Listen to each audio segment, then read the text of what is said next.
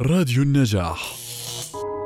بمبادرة من دولة قطر أعلنت الجمعية العامة للأمم المتحدة في العاشر من آذار من كل عام اليوم الدولي للقاضيات حيث يهدف هذا اليوم لتعزيز حضور المرأة في المجال القضائي وذلك تعزيزا لسيادة القانون. عربيا يتدنى عدد النساء اللواتي يعملن في المحاكم العليا بالمقارنة مع المحاكم الأدنى. ومن المرجح أن تعمل القاضيات في المحاكم المدنية بدلاً من المحاكم الجنائية أو العسكرية وفي المناطق المدنية بدلاً من المناطق الريفية. وباستثناء حالات قليلة لا تشغل القاضيات المحاكم الدينية.